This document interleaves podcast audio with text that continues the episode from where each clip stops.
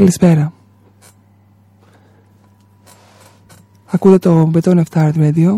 Αυτό είναι το My Porno Project και εγώ είμαι η Ντέμι Κάια. Κάθε Τρίτη, 10 με 11, live, ζωντανά δηλαδή από το στούντιο του Beton Art Radio και μαζί μας σήμερα δεν είναι ο Λάμπρος Μπασαράς γιατί είναι άρρωστος, έχει στραμπουλήξει το πόδι του. Το ευχόμαστε πολλά πολλά περαστικά και είναι ο all time classic ε, Λουκάς Δημητρέλος. Ο τίτλος της σημερινής εκπομπής είναι «Παραφιλία». Come on come. Αυτό το βρήκα από ένα mail το οποίο μου ήρθε σε ανύποπτο χρόνο μέσα στη βδομάδα και με ενέπνευσε στο να ψάξω λίγο για τις παραφιλίες οι οποίες είναι μια σειρά από εκφράσεις της ανθρώπινης σεξουαλικότητας που χαρακτηρίζονται από τη σεξουαλική διέγερση που προκαλούνται από ενέργειες ή καταστάσεις που δεν σχετίζονται άμεσα με το συνηθισμένο τρόπο σεξουαλικής συνέβρεσης. Το συγκεκριμένο mail θα, το, θα αναφερθώ εκτενέστερα σε αυτό λίγο πιο μετά. Έχει να κάνει με την ποδολαγνία που είναι ένα, ε, μια, μια από τις παραφιλίες και το τίτλο της εκπομπής, το Come on Come, το Come με C-U-M σημαίνει εξπερμάτωση στο, στη, στην αργό, στη λέξη, δηλαδή, στην, ε, στο, στο, διάλογο της ε, πορνογραφικής γλώσσας, σημαίνει εξπερμάτωση στο πρόσωπο. Είναι δηλαδή μια λέξη η οποία χρησιμοποιείται ως επιτοπλίστων στην πορνογραφία. Να θυμίσω ότι θέλουμε πάρα πολύ να λαμβάνουμε τα μηνύματά σας, είτε είναι ε, είτε είναι φανερά είτε είναι κρυφά. Ε, χαιρόμαστε πάρα πολύ δηλαδή να βλέπουμε ότι συμμετέχετε στο My Porno Project με τον ε, ένα ή άλλο τρόπο. Ε, μπορείτε να μου στέλνετε μηνύματα μέσα στο, στο mail μου το οποίο είναι demikaya at hotmail.com και να πω ότι ο συγκεκριμένος άνθρωπος που μου έστειλε το μήνυμα αυτό για την ε, μικρή του ιστορία με την ποδολαγνία ε, σημαίνει ότι παρακολουθεί το blog μου που ε, από ό,τι καταλαβαίνω έχει μια, έχει μια συνέπεια και καταλαβαίνει κάπως τη σημειολογία όλου αυτού του project. Το My Porno Project δεν είναι μόνο το ηχητικό κομμάτι, αυτό που ακούτε κάθε τρίτη. Ε, είναι και το κομμάτι το οποίο ανεβάζω κάθε φορά στο blog μου που είναι, έχει να κάνει με, την, ε, με τα σκίτσα και τη γραφή που έχει να κάνει γενικότερα με τη δουλειά μου. Η δουλειά μου ως επιτοπλίστων έχει να, είναι γραφή και σκίτσο. Δηλαδή ζωγραφίζω και γράφω και όσο επιτοπλίστων κρατάω ένα ημερολογιακό ε, ημερολογιακού χαρακτήρα ε, ε, χτυπάνε και τα τηλέφωνα, είναι live εκπομπή. Λοιπόν, τέλος πάντων, ας πάρουμε μια ανάσα, ας βάλουμε λίγο μουσική και θα μιλήσουμε για όλα αυτά λίγα στο, σε λίγο.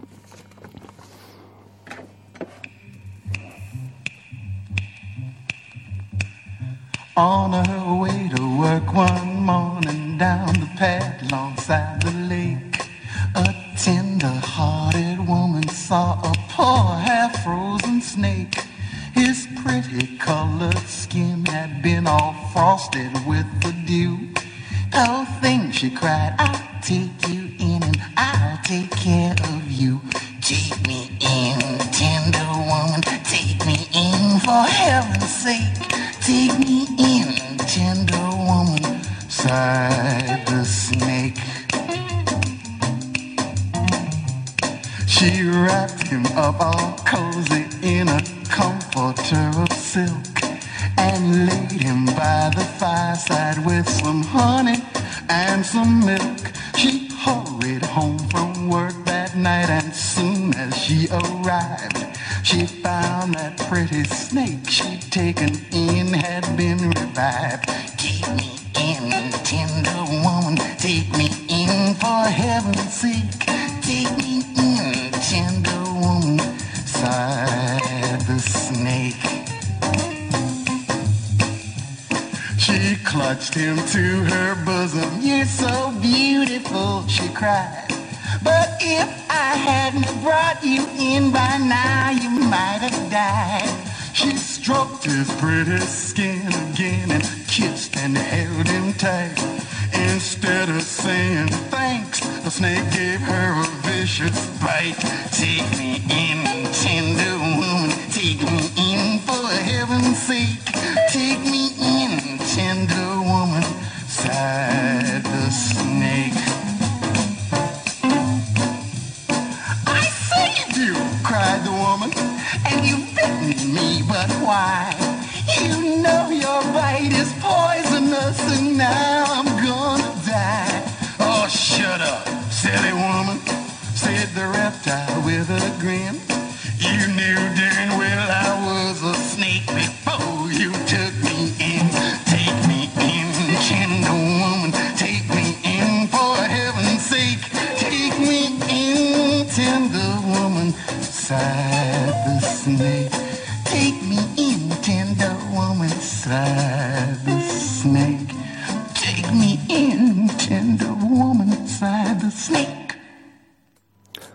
Εδώ είμαστε στο Beton 7 Art Radio, My Porno Project. Είμαι η Δεμικάια και η μουσική επιμέλεια του, του project είναι από το Λουκά Δημητρέλο. Χαιρετίζουμε τους φίλους μας που μας ακούνε. Είμαστε πολύ χαρούμενοι που είναι μαζί μας και μιλάμε για τις, ε, για τις διάφορες μορφές παραφιλίας. Και η βραχνάδα έχει μείνει από την αρρώστια να διευκρινίσω γιατί με ρωτάνε. Μου έμεινε. Τι να κάνω. Λοιπόν, δεν ξέρω να σας λέει κάτι η λέξη επιδειξιομανία φετιχισμός, εφαψιμανία, παιδοφιλία σίγουρα σας λέει κάτι, δεν θέλω να επεκταθώ σε αυτό, σεξουαλικός σαδισμός, μαζοχισμός, παρενδυσία, ειδωνοβλεψία, αποτεμνοφιλία ή ευασιοφιλία, καθετηριοφιλία, κλεισμαφιλία, ουροφιλία, ηρολαγνία, κοπρολαγνία, τηλεφωνική σκατοφιλία. Λουκά, ξέρεις τι σημαίνει αυτό; Θα μου πεις τώρα. δεν, είναι, δεν έχει να κάνει με την κοπρολαγνία. Εγώ αυτό νόμιζα στην αρχή. Είναι η διέγερση που προκαλεί τηλεφωνική συνδιάλεξη με γνωστό ή άγνωστο πρόσωπο και πρόστιχη συνομιλία. Καταλαβέ. Και εμένα στην αρχή λέω πώς είναι δηλαδή τηλεφωνική σκατοφιλία; Πώς, δηλαδή τι κάνει ακριβώς; Πήγε το, λίγο το μυαλό μου στο ότι το, την ώρα που είσαι στο τουαλέτα και φοδεύει, ότι κα, κα, παράλληλα ξέρεις, κάνεις κάτι άλλο. Φοβολαγνία, γεροντοφιλία, νεκροφιλία, νοσοφιλία, ζωοφιλία, υποξυφιλία και είναι τόσες πολλές πραγματικά δεν ξέρω από πού να αρχίσω και πού να τελειώσω. Οι ποινικά κολάσιμες παραφιλίες είναι αρκετές. Αλλά αυτό το οποίο έχει σημασία είναι ότι η παραφιλία δεν είναι ψυχιατρική διαταραχή. Εκτός και αν λειτουργήσει εις βάρος ε, και βλάπτει ε, το συγκεκριμένο άτομο ή τρίτους. Ε, επίσης, είναι πολύ σημαντικό να ξέρετε ότι όλες οι μορφές σεξουαλικής διατροφής έχουν ένα κοινό. Οι ρίζες τους είναι στην μήτρα της φυσιολογικής και κανονικής σεξουαλικής μας ζωής. Από εκεί αναπτύσσονται, διαστρεβλώνονται, μεγενθύνονται και καταλήγουν σε ψυχολογικό, πώς να το πω, ε, ψυχολογικές ε, παραφυλίες που κάπως με έναν τρόπο τις εξερευνούμε. Το common cam, αυτό το οποίο είδα εγώ κάνοντας μια μικρή έρευνα γύρω από αυτό, ε, είναι μια πολύ σύγχρονη μόρφη παραφιλίας, η οποία δεν αναφέρεται. Έχει να κάνει με τον τρόπο με τον οποίο λειτουργεί το διαδίκτυο. Ε, ανακάλυψα ότι υπάρχουν πάρα πολλές ε, γυναίκες στους επιτοπλίστων, δεν ξέρω αν υπάρχουν και άντρες, δεν το είδα, που έχουν την τάση να, να, δείχνουν, να δείχνονται μπροστά στις κάμερες, αυτές τις κάμερες που έχουμε όλοι στα λάπτοπ της καινούργιας τεχνολογίας, ή σε αν έχετε σταθερή μονάδα, αυτό το μικρό εξαρτηματάκι που βάζετε από πάνω. Και μέσα από αυτό βγάζουν ακόμα και λεφτά. Τέλος πάντων, ε, θέλω λίγο να μιλήσω για αυτό το mail που μου ήρθε. Θέλω να μιλήσω λίγο για την ποδολαγνία. Η ποδολαγνία, ποδοφιλία ή φετιχισμός ποδιών ή φετι... λατρεία ποδιών ε, η... είναι πολύ ιδιαίτερη. Έχει να κάνει με, με, δεν έχει να κάνει μόνο με αυτό καθ' αυτό το παπούτσι που φοράει ο άλλος. Έχει να κάνει καταρχήν ε, με... Τις, οι ρίζες του μάλλον είναι στην Κίνα όπου υπήρχε μια, ένα, μέσα στην κουλτούρα ήταν αυτό, να δένουν τα πόδια των γυναικών, ούτως ώστε να μην μεγαλώνουν. Και θεωρούταν πάρα πολύ σημαντικό το να είναι πολύ μικρό το πόδι της γυναίκας και λειτουργούσε αυτό σαν αφροδισιακό και σαν ε, ε, κάτι το οποίο ερέθιζε πάρα πολύ τους άντρες. Υπάρχουν ακόμα ε, άνθρωποι που το κάνουν αυτό στην Κίνα. Τώρα, τι να πω, το να παραμορφώνεις τα πόδια σου για να μπορέσει να είσαι σεξουαλικά αρεστής στο σύντροφό σου ή στους υπόλοιπους άντρες, να κάπως ας πούμε να συγκεντρώνεις πάνω σου όλα τα, τα βλέμματα, δεν ξέρω κατά πόσο. Επίσης όμως, ε, αυτό το οποίο είναι σημαντικό είναι ότι υπάρχουν άνθρωποι που, όπως ο Ted Bundy, ένα serial killer των 70s, ο Καζανόβα, ο Γκέτε, ο Φάουστ, που έχει γράψει το Φάουστ, συγγνώμη, ο Τόμα Χάρντι, ένας ε, Άγγλος νομελίστα, ο Elvis Presley, ο Andy Warhol, οι οποίοι ήταν ε, ποδολάγνοι. Ε, δεν ξέρω. Η ιστορία που μου στείλανε είναι πολύ ιδιαίτερη. Αυτό το οποίο μου έκανε εντύπωση στην ιστορία είναι ότι ενώ εγώ νόμιζα ότι η ποδοφιλία έχει να κάνει, ποδολαγνία, συγγνώμη, έχει να κάνει με το, με το παπούτσι και όχι τόσο με το, με το σχήμα του ποδιού, συνειδητοποίησα ότι έχει να κάνει όσο επιτελούσε με το γυμνό πόδι. Και ο συγκεκριμένος άνθρωπος που μου το έστειλε αυτό, μου είπε ότι ε, η φαντασία σου του η απόλυτη είναι ότι φαντάζομαι το έχει ζήσει κατά σε ένα σημείο, ότι όταν θα είναι σε μια παραλία που ανεξάρτητα θα είναι γυμνιστών ή όχι, νιώθει πάρα πολύ ιδιαίτερα όταν παρατηρεί τα γυμνά πόδια των γυναικών. Και αυτό είναι κάτι το οποίο φαντάζομαι δεν το είχατε συλλάβει, ότι μπορεί να υπάρχει ανάμεσά μας την ώρα που κάνουμε μπάνιο ένας άνθρωπος που ερεθίζεται και παρατηρεί τα πόδια μας, τις πατούσες μας, τα δάχτυλά μας, τα νύχια μας, τον τρόπο με τον οποίο είναι φτιαγμένα τα νύχια, αν είναι φτιαγμένα ή δεν είναι.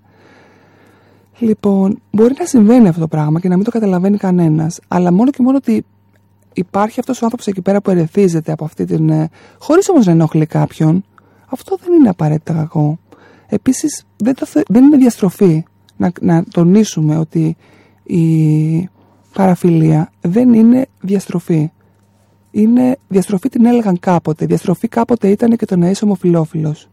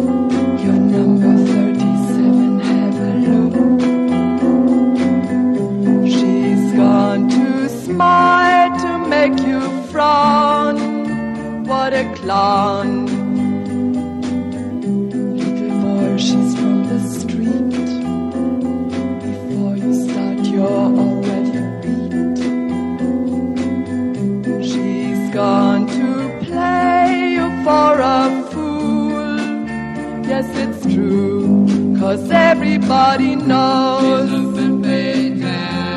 the things she does to please. She's just a little tease. See the way she walks.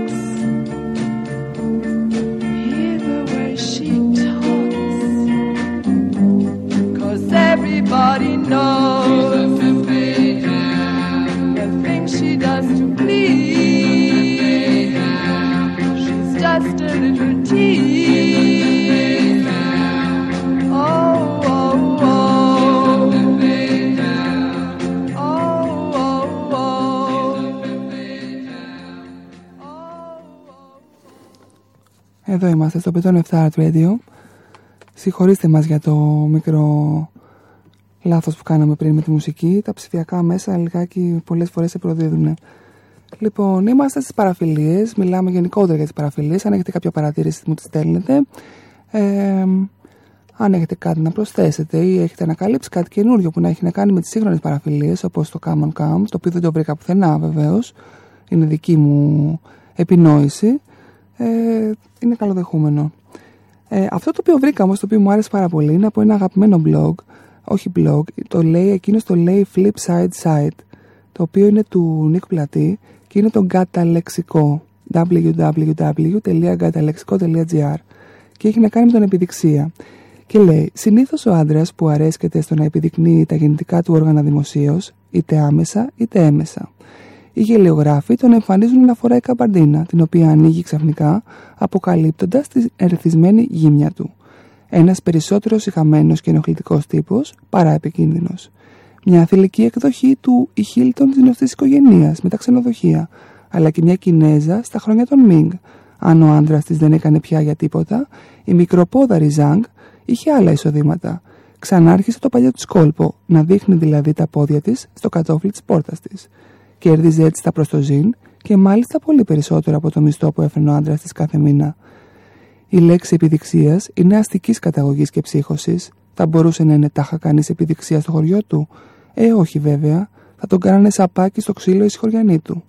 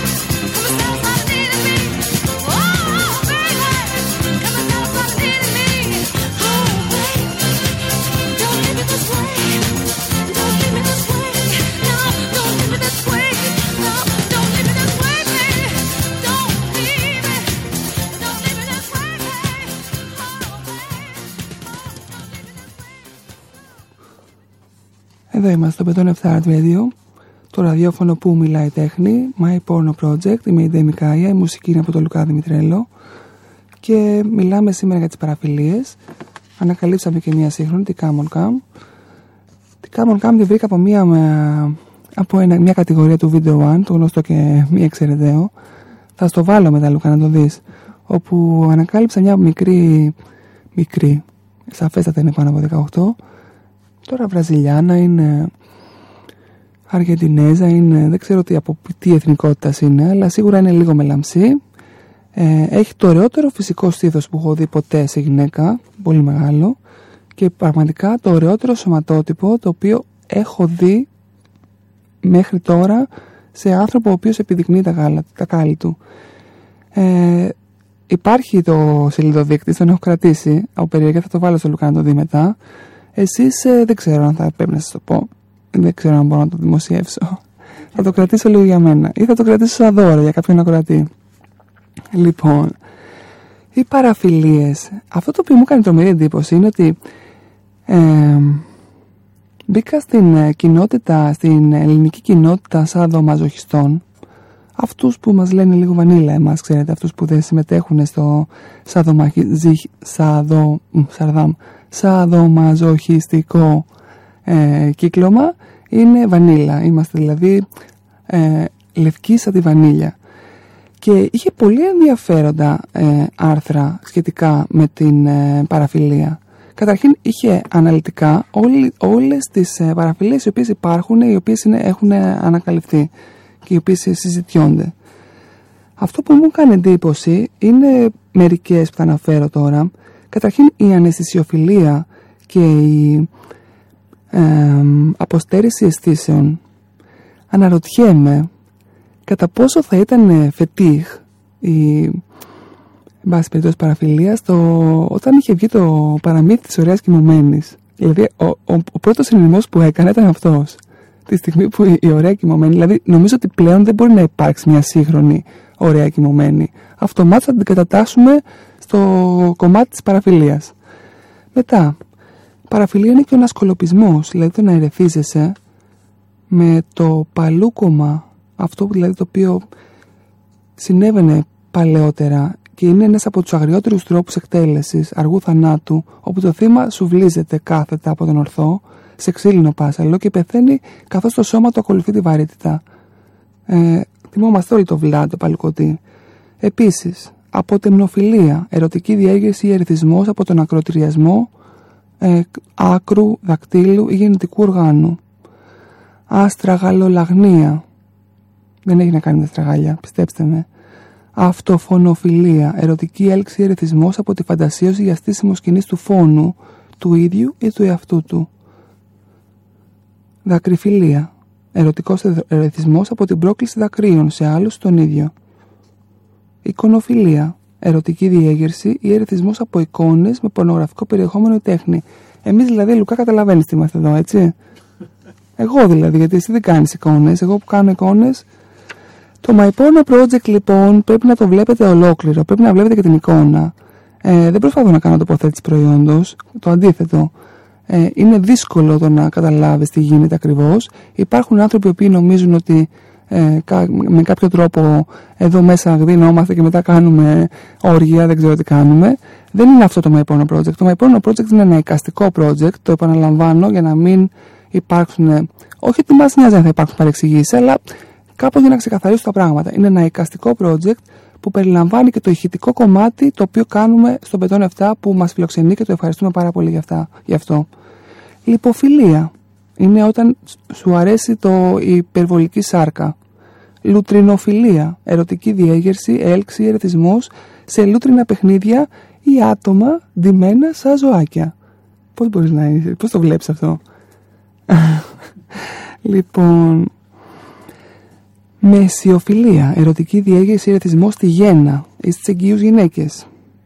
Και βεβαίως η αγαπημένη μας Ιαπωνέζη, ομοράση, ερωτική διέγερση ερεθισμός από τη γεμάτη κίστη του ερωτικού συντρόφου. Αυτό είναι σχετικά καινούριο, να ξέρεις. Δηλαδή, όταν έχεις μια έντονη επιθυμία να κάνεις πιπί, που λέω κι εγώ, ε, αυτό και το κρατάς, αυτό γίνεται, γίνεται αυτομάτως ομοράση. Δηλαδή, ο άλλος σε επιθυμεί γιατί το κάνεις αυτό το πράγμα. Εσύ είναι το ότι εσύ αισθάνεσαι περίεργα όταν παράλληλα υπάρχει και αυτό το θέλω να πάω, αλλά δεν πάω. Το κρατάω. Δεν ξέρω. Δοκιμάστε το αυτό, είναι εύκολο. Δεν, και δεν είναι τίποτα περίεργο. Στους άντρες είναι αιτία προστάτια. Ναι, καλά, δοκιμάστε το γυναίκες, μην μας πάθετε και προστάτη. Άλλο για Ιαπωνέζικο. Ουακαμεζάκε.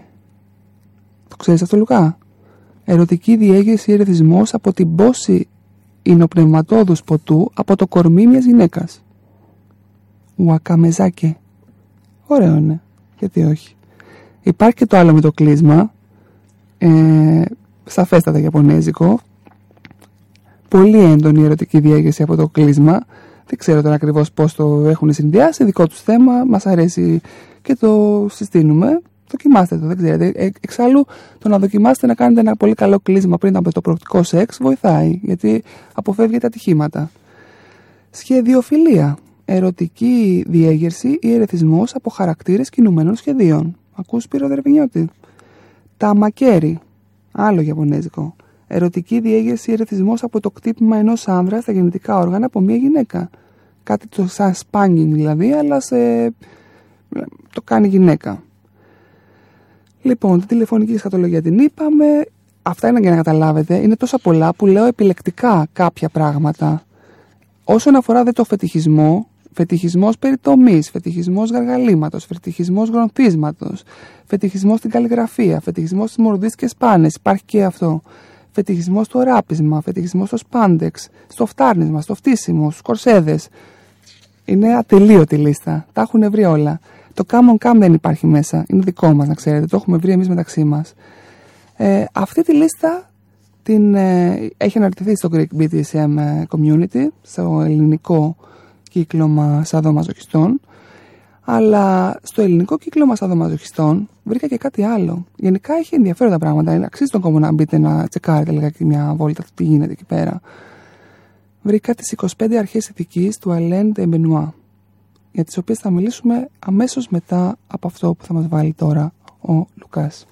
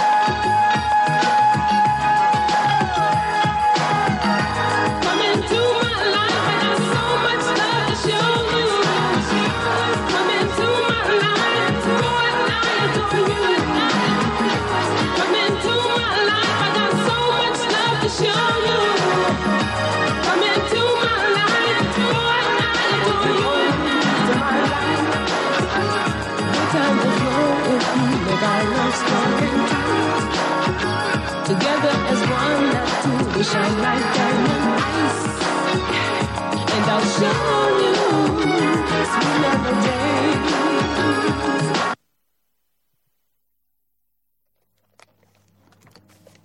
Μιλάμε. Όχι. Ναι, βέβαια. Δεν ακούγόμαστε. Τώρα εδώ είμαστε. Τι έγινε, γιατί κόπηκε απότομα; Είπαμε τα ψηφιακά δεν τα πηγαίνω καλά. Πω πω. Σήμερα έχουμε κάνει πολλά λάθη. Λοιπόν, Είμαστε στο 507 Ad Radio, είναι το My Porno Project ε, και σήμερα τον ήχο, τη- την ευθύνη για τον ήχο, την έχει ο Λουκάς Δημητρέλος. Ναι, το την έδωσα την ευθύνη κατευθείαν. λοιπόν, ε, είχαμε μείνει στο, στην κοινότητα των ε, BDSM στην Ελλάδα και ότι μέσα από εκεί διαβάσαμε, το ξέραμε τον Αλέν Μπενουά. Έχει τις 25 αρχές ηθικής, ε, οι οποίες έχουν εξαιρετικό ενδιαφέρον. Μπορείτε να μπείτε να τις δείτε. Επιγραμματικά θα σας πω τι, τι λέει αυτό το, το δοκίμιο, εν πάση περιπτώσει. Ο άνθρωπος είναι συμπέκτης των θεών, δεμένος με αυτούς, τόσο για το καλύτερο όσο για το χειρότερο και οι δύο πλευρές δημιουργούν από κοινού. Δεν αρκεί μόνο το να γεννηθεί κανείς, απαιτείται και να δημιουργηθεί. Η δημιουργία έπεται της γεννήσεως και δεν μπορεί κανείς να δημιουργηθεί παρά μόνο από τον ίδιο τον εαυτό. Η αρετή δεν είναι απλώς ένα μέσο που αναφέρεται σε κάποια νομοτέλεια. Αντιθέτως, είναι η νομοτέλεια του εαυτού της, η ίδια η αμοιβή της. Η εσωτερική ανάκτηση, η ανάκτηση του εαυτού. Δεν αρκεί το να είναι κανείς ο εαυτός του, αλλά πρέπει επίσης να γίνει τελικά αυτό που μπορεί να γίνει. Τα ακούτε τώρα όλα αυτά; Είναι σημαντικά. Ε, πρέπει να καθορίζουμε τους δικούς μας κανόνες και να επιμένουμε σε αυτούς. Να ορίζουμε νόμους για τον εαυτό μας, υπό τον όρο όμως να μην τους αλλάζουμε. Συνέπεια, αυτό που λέγω συνέπεια. Ας έχουμε μια συνέπεια σε αυτό που κάνουμε και ας μην είναι δημοφιλές, δεν πειράζει. Να μην γινόμαστε κυρίαρχοι κάτοχοι των άλλων πριν γίνουμε κυρίαρχοι και κάτοχοι του εαυτού μας. Ο κόσμος είναι μια αμέτρητη τραγωδία. Κάθε ύπαρξη έχει την τραγικότητά της, το ίδιο και κάθε διακήρυξη. Ο κόσμος δείχνει κοινικός, χαοτικός, ωστόσο μπορούμε εύκολα να του δώσουμε μια μορφή. Αξίζουμε οτιδήποτε μας συμβαίνει σε ατομικό και συλλογικό επίπεδο. Από ένα σημείο και ύστερα δεν υπάρχει ούτε τύχη ούτε σύμπτωση. Η αρχή είναι η δράση. Κουνηθείτε, κουνήστε τους κόλους σας από τους καναπέδες. Η μεγαλύτερη τιμή είναι να μην παραβαίνουμε ποτέ τους κανόνες που έχουμε οι ίδιοι βάλει στους εαυτούς μας. Ο τρόπος είναι πάντοτε ο άνθρωπος. Η ωραία πράξη είναι πάντοτε πιο σημαντική από το δόγμα. Εγώ λίγο διαφωνώ εκεί πέρα με τον άνθρωπο, αλλά δεν πειράζει. Να γνωρίσουμε την απάντηση στο ερώτημα του Νίτσε τι είναι αριστοκράτης. Τέλος πάντων, αυτό και αυτό είναι λιγάκι ετεροχρονισμένο. Α αφήσουμε τον Νίτσε και το τι είναι αριστοκράτης, αλλά ο Μπενουά βεβαίως δεν είναι σύγχρονος, είναι λίγο παλαιότερος άνθρωπος. Να τοποθετούμε το καθήκον μας πριν από τα πάθη μας και τα πάθη μας πριν από τα συμφέροντά μας. Αυτό σωστό. Να πραγματοποιούμε και συνεχώς να επαναφέρουμε την αρμονία μεταξύ συμπτώσεων και αρχών. Και αυτό σωστό. Να μην μετανοούμε, αλλά να μάθουμε να εξάγουμε διδάγματα. Σωστό και αυτό, αλλά δύσκολο. Πώς να εξάγουμε διδάγματα. Ξαφνικά γινόμαστε επικριτικοί και λίγο πατρονάρουμε το, το, τους άλλους. Δεν θέλουμε να πατρονάρουμε. Ας το προσπαθήσουμε ειλικρινά. Να φτάσουμε λίγο στην ουσία. Να μην συγχωρούμε ποτέ, αλλά να μην συγχωρούμε τίποτε. Αλλά να αφήνουμε στη λύθη αρκετά πράγματα. Να μην μισούμε όμως, αλλά να περιφρονούμε. Λίγο ελτίστικο μου ακούγεται αυτό, αλλά αν λίγο καταλάβετε ότι μέσα από το χάος και από το... από τη φαυλότητα πολλές φορές βγα- βγαίνουν πράγματα, εντάξει, ίσως, αλλά θέλει αυτό, θέλει δουλειά αρκετή. Πρέπει να καταγγείλουμε την αντίληψη της υποχρεωτικής ωφέλειας όλων. Η αρετή, όπως και η διαστροφή, δεν μπορεί παρά να είναι η πρίκα μιας μικρής επίλεκτης ομάδος. Ελιτίστικο. Τέλος πάντων. Να μην επιδιώκουμε να πείσουμε, αλλά να αφυπνίσουμε. Να καλλιεργούμε τον λυρισμό. Δεν είναι δικά μου αυτά να ξέρετε, έτσι. Σας υπενθυμίζω ότι είναι του Αλέντε Μπενουά ε, να αντιλαμβανόμαστε το παρόν ως αυτό που μετατρέπει σε επικαιρότητα όλα τα παρελθόντα και που κάνει δυναμικά όλα τα μέλλοντα. Σκοπός της ζωής μας είναι να βάλουμε κάτι σπουδαίο μεταξύ του εαυτού μας και του θανάτου. Αυτό μου αρέσει πάρα πολύ.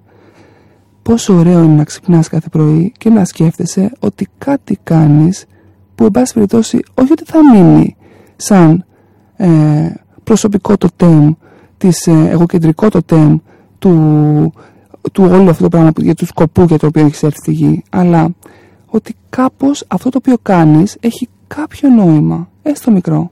Να αγαπάμε τη μοναδικότητα. Πρέπει να ξέρουμε και να την ξεχωρίζουμε όμως για να την αγαπάμε. Η μοναδική ευλάβεια είναι εκείνη του απογόνου, την οποία κατευθύνει προς τους προγόνους την καταγωγή και το έθνο στο οποίο ανήκει. Έχει ξεφύγει λίγο εδώ. Όλοι οι ποιοτικοί άνθρωποι είναι αδέρφια. Επανήλθαμε.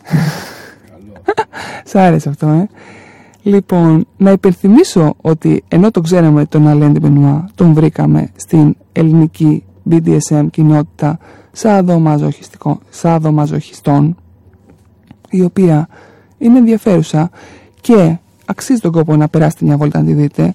Από εκεί επίσης εγώ παραπέμφθηκα και πήγα σε μια άλλη κοινότητα όπου υπάρχουν ιστορίες, δηλαδή αφηγούνται ιστορίες μικρής διαστροφής, ε, online και θα σας την πω την ε, ιστορία την οποία μου κάνει εντύπωση αμέσως μόλις μας βάλει λίγη μουσική ο Λουκάς Δημητρέλος.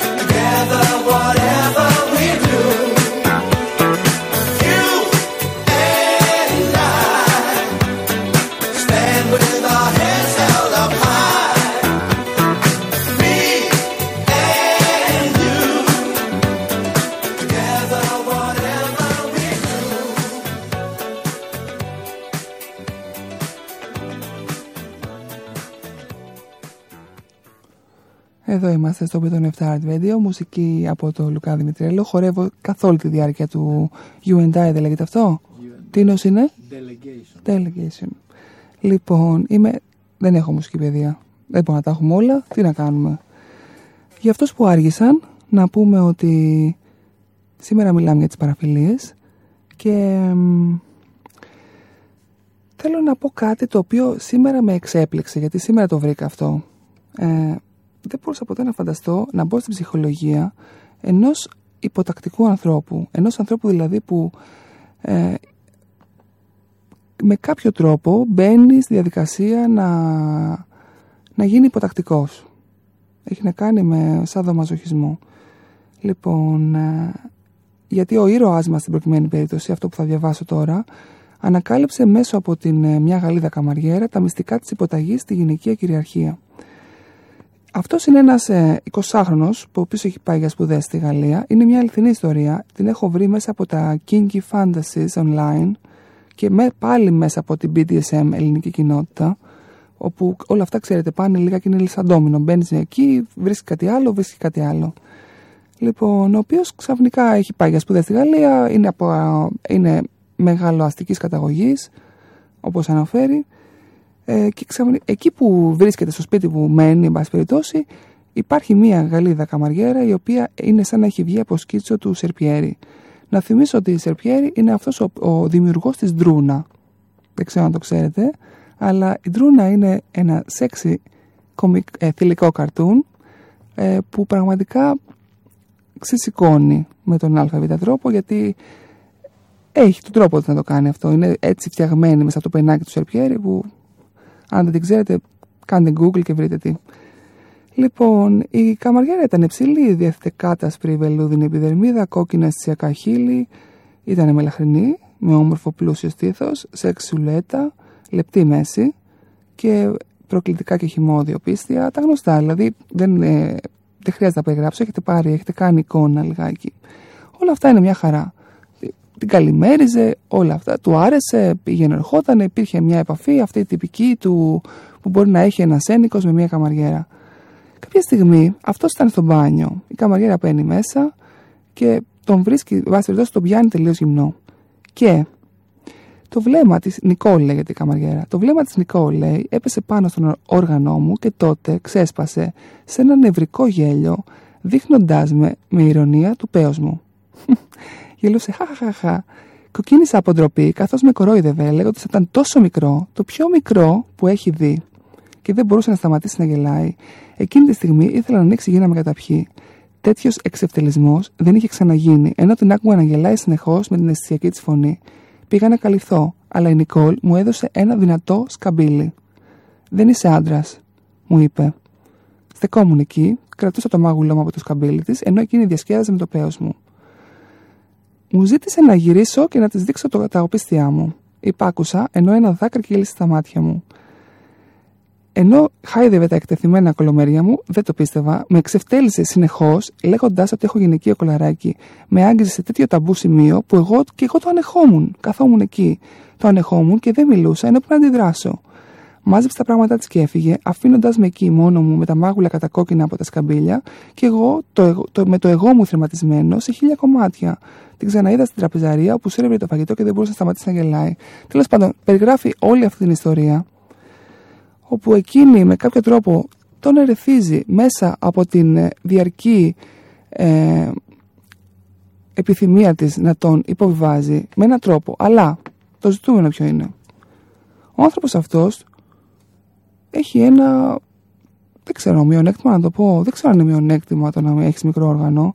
Φαντάζομαι ότι οι άντρες μπορούν να απαντήσουν καλύτερα σε αυτό. Έχει βρει έναν τρόπο να διοχετεύει τη σεξουαλικότητά του μέσα από, την, ε, από το μαζοχισμό. Να είναι δηλαδή υποτακτικός. Εμένα αυτό μου κάνει. Γιατί όχι;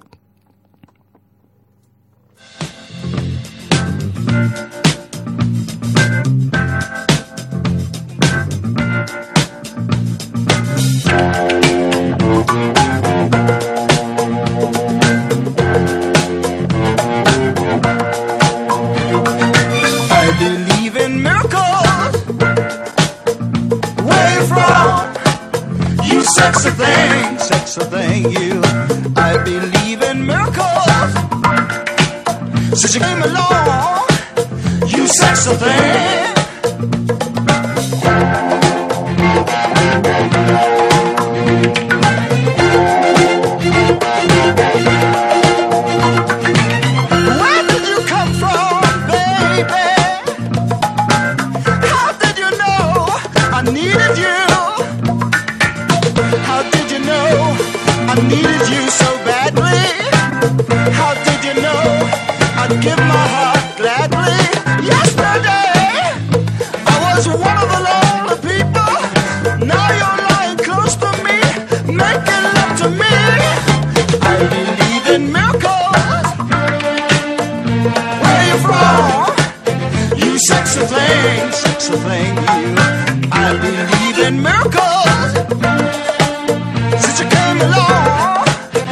Sexy thing.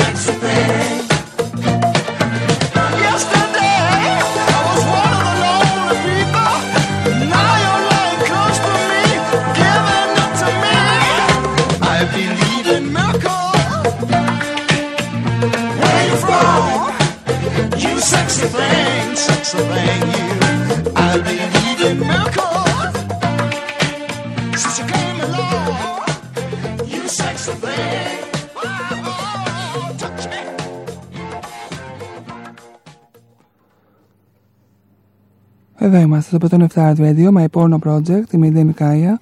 Και στον ήχο μας είναι ο Λουκάς Δημητρέλος. Ο Λάμπρος Βασαράς έχει στραβουλήξει το πόδι του και δεν είναι μαζί μας σήμερα. Φιλιά και περαστικά. Λοιπόν, μιλάμε για την παραφιλία.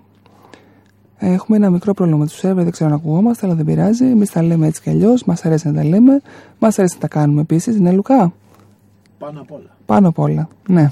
Λοιπόν, ε, αυτό που μου έκανε εντύπωση την προηγούμενη εβδομάδα, την προηγούμενη εβδομάδα είναι ότι υπήρχε ένα στρατός ε, του The Putin Army που λέμε, ο το στρατός του Πούτιν, που ήταν νέες γυναίκες που στην ουσία τον ε, πιστεύανε ότι ο Πούτιν είναι ένας ε, αξιόπιστος, όχι ότι δεν είναι, δεν μπορούμε να το πούμε αυτό, και ειλικρινής πολιτικός και όπως επίσης και ένας ε, πάρα πολύ ωραίος άντρας και γενικά ένας άντρας ο οποίος λειτουργεί σαν αφροδισιακό όπως και ο Μπράμοβιτς άλλωστε σε πάρα πολλές γυναίκες.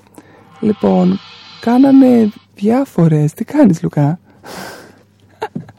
λοιπόν, κάνανε διάφορες ε, εκδηλώσεις ε, στο, για το Putin, ναι, είμαστε live και ε, από την άλλη υπάρχει μία ομάδα γυναικών στην Ουκρανία, οι Femen, οι οποίες διαδηλώνουν γυμνές, είναι η βάση τους είναι στο Κίεβο, ιδρύθηκαν το 2008 και διαδηλώνουν γυμνές πάντα ε, ενάντια στο σεξισμό, στα γραφεία που προωθούν τον γάμο μεταξύ ε, κο- ε, γυναικών των ε, ανατολικών blog και των, ε, ξέρετε πως γίνεται όλο αυτό το σύστημα, είναι λίγο ιδιαίτερο και επίσης ε, προσπαθούν λιγάκι να ενισχύσουν τη θέση της γυναίκας στην κοινωνία των ανατολικών μπλοκ και ιδιαίτερα στην Ουκρανία.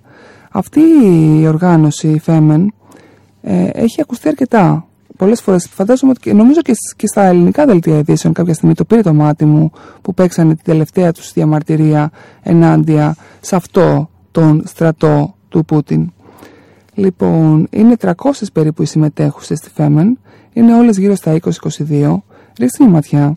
Αξίζει τον κόπο. Και τελε- το τελευταίο αυτό που κάνανε με τον Πούτιν, ενώ ήταν στην ουσία σαν να σαρκάζουν το, το μότο, το σλόγκαν δηλαδή της άλλης ομάδας του στρατού του Πούτιν, που έλεγε ότι θα σκίσω τα πάντα για τον Πούτιν, το, η μάτια μου δηλαδή με έναν τρόπο.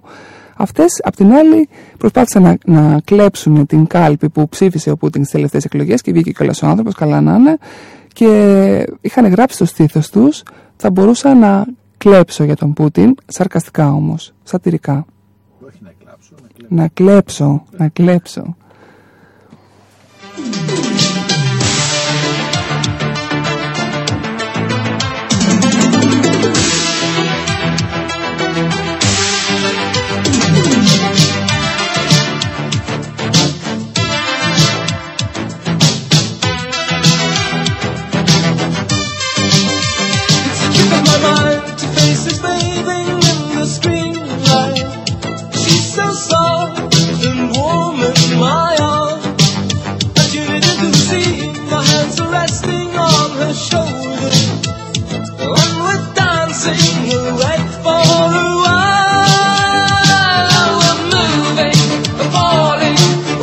To the fire By the hour of the woven in the night dream.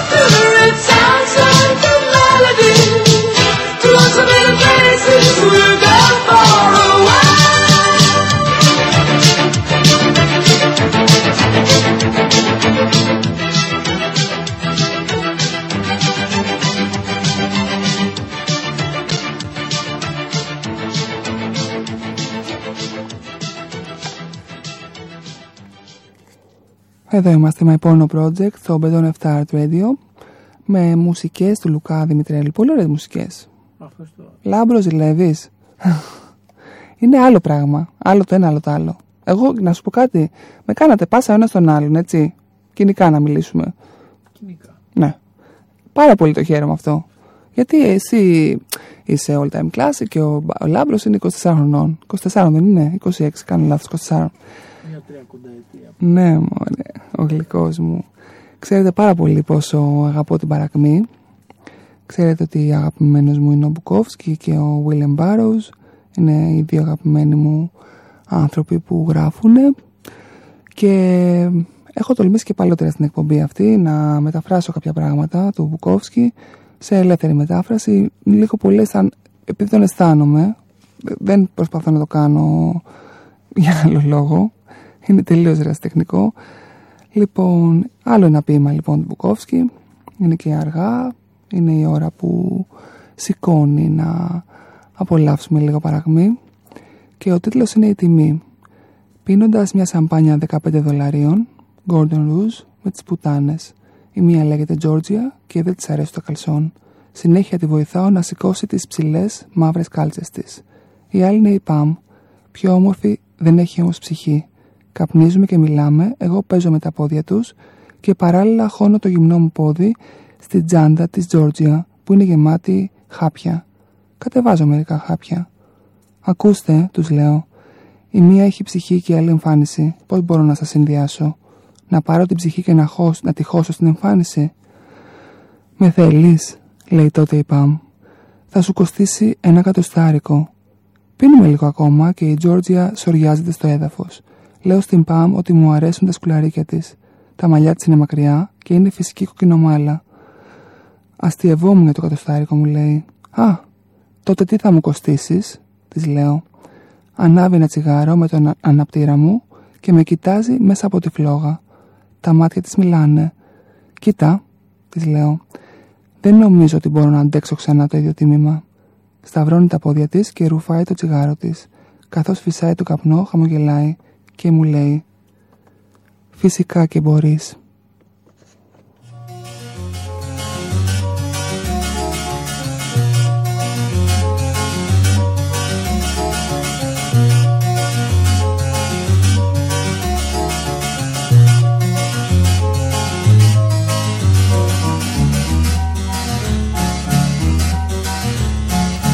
golden brown texture like sun lays me down with my mind. She runs throughout the night. No need to fight never a frown with golden brown.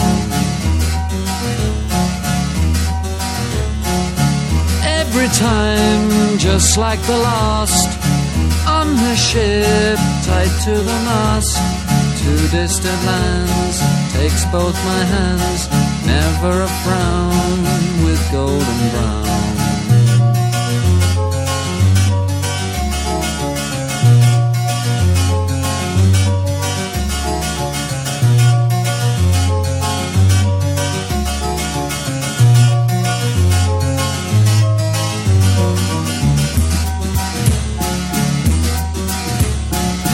golden brown, fine temptress. The ages, she's heading west. From far away, stays for a day. Never a frown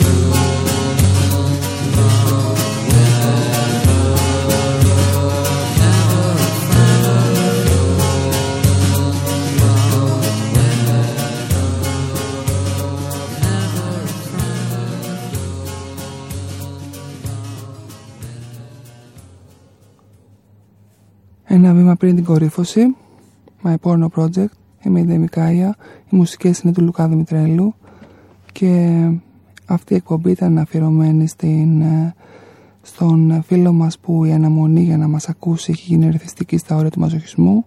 Ήταν και η αιτία που έκανα όλη αυτή την εκπομπή. Επίσης είναι αφιερωμένη σε ένα μέλος της οικογένειάς μου που έχει γενέθλια σήμερα, τον Γιάννη τον Καρβουτζή και στη γυναίκα του Λουκά που μας βρίσκει υπέροχους και εμείς τη βρίσκουμε ακόμα πιο υπέροχη. My Porno Project στο Beton 7 Radio που μας φιλοξενεί και μας ανέχεται και την επόμενη τρίτη θα έχουμε μαζί μας τον Δημήτρη Τανούδη με το Σπασμό, ένα βιβλίο που προκαλεί σπασμούς εγκεφαλικούς, σωματικούς και μέχρι τότε σας φιλώ πολύ παντού.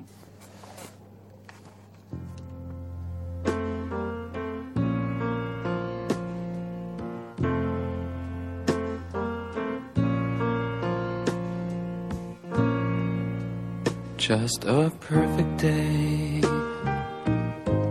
Drink sangria in the park. And then later, when it gets dark, we go home.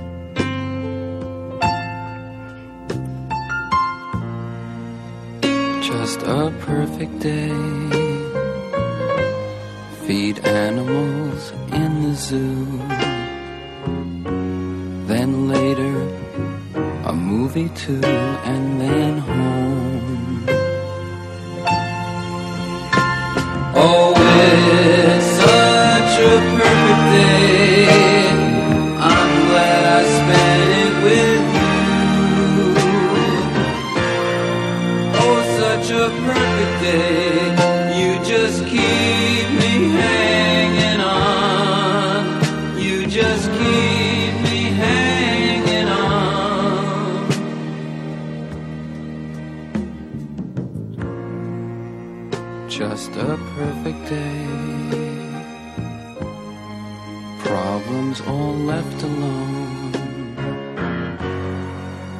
Weekenders on our own.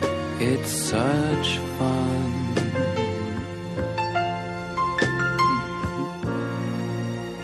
Just a perfect day. You made me forget myself. I thought I was someone else, someone good. Oh, I'm glad I spent it with you. Oh, such a perfect day. You just keep